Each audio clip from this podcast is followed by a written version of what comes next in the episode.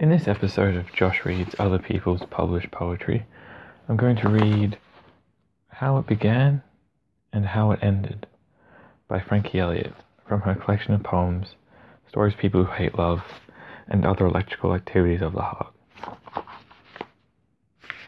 How It Began I was skinny, nervous breakdown skinny when we met. I wore red lips with a borrowed black leather jacket, two things I rarely do. It was 5 a.m. at a party in LA. I pulled you on the dance floor and hid my own unavailability when I said, You're very attractive, and it seems like you have commitment issues. Then I kissed the fuck out of you. We fell in love when we found out we were on the same antidepressants. We moved in with each other without really discussing. First, you left some clothes and some paintbrushes, and then you put that pull up bar in my doorway, which I thought was kind of hot. It didn't matter that if it was too soon. It didn't matter what all our friends said. We were so lucky to have found each other.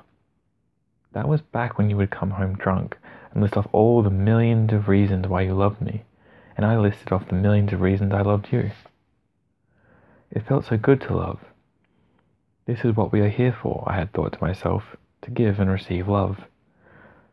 We fell out of love during that horrible heat wave when we didn't have AC when you jumped out of my car while I was while it was still moving and I couldn't find you, when you got drunk and called me a slut because of the way I write, when you tried to climb out our two-story window during a fight, when you sat in the middle of our street waiting but not really waiting for a car to hit you, when your temper started to remind me of my father, when you banged so hard on the bathroom doors I thought to myself, oh my god, I made a horrible mistake.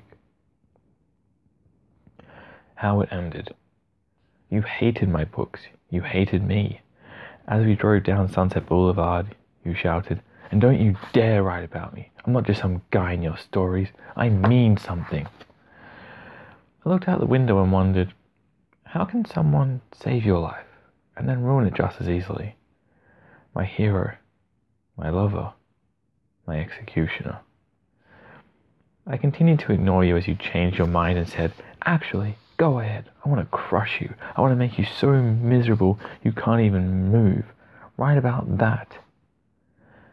now that I am writing about that, I want to know how do you feel? Do you feel proud? Do you feel immortal? Or do you just feel like an asshole? Thank you. And on to the commentary for How It Began and How It Ended by Frankie Elliott. This is, I think, the eighth or ninth, ninth poem by Frank Elliott I've read on this podcast. And this is episode 80, which is pretty cool.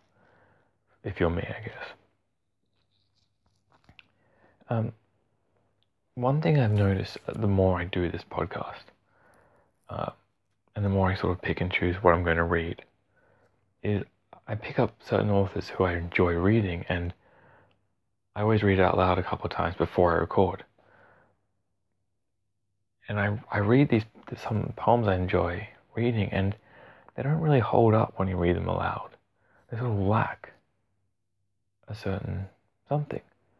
Um, usually, it's a sense of, an audible sense of poetry. You know, I think I said this a couple of episodes ago. You know, good poetry sounds like poetry. Um, it's not enough to say, this is a poem, break up the line, you know, a bunch of random line breaks and a bunch of flowery language and say, this is a poem. You know, it's got to be doing something that you couldn't do if you unbroke the line or you put the line back together and just made it into prose. And if it works as a line of prose, how good of a poem is it? Um, and I know that's, that's pretty, not archaic, but it's fairly strong point of view. And I, I know not all, I know there are exceptions to that rule. But it's been interesting, you know, looking for poems and reading poems. And what I've noticed the more I read Frankie Elliott's work is there is a certain sense of the poetry comes out more when you read it aloud. There's that sense of rhythm and, and the cadence of the line. I have no idea if that's even the right phrase, but there is a certain poetic element to the stories when you read them. And I think it's the simple simplicity of language. You know, there's nothing unnecessarily convoluted. You know, she's not trying to you know, demonstrate a huge vocabulary. She's just trying to tell you a story in poetry form. You know, she does do. I think there's a couple of prose pieces in here.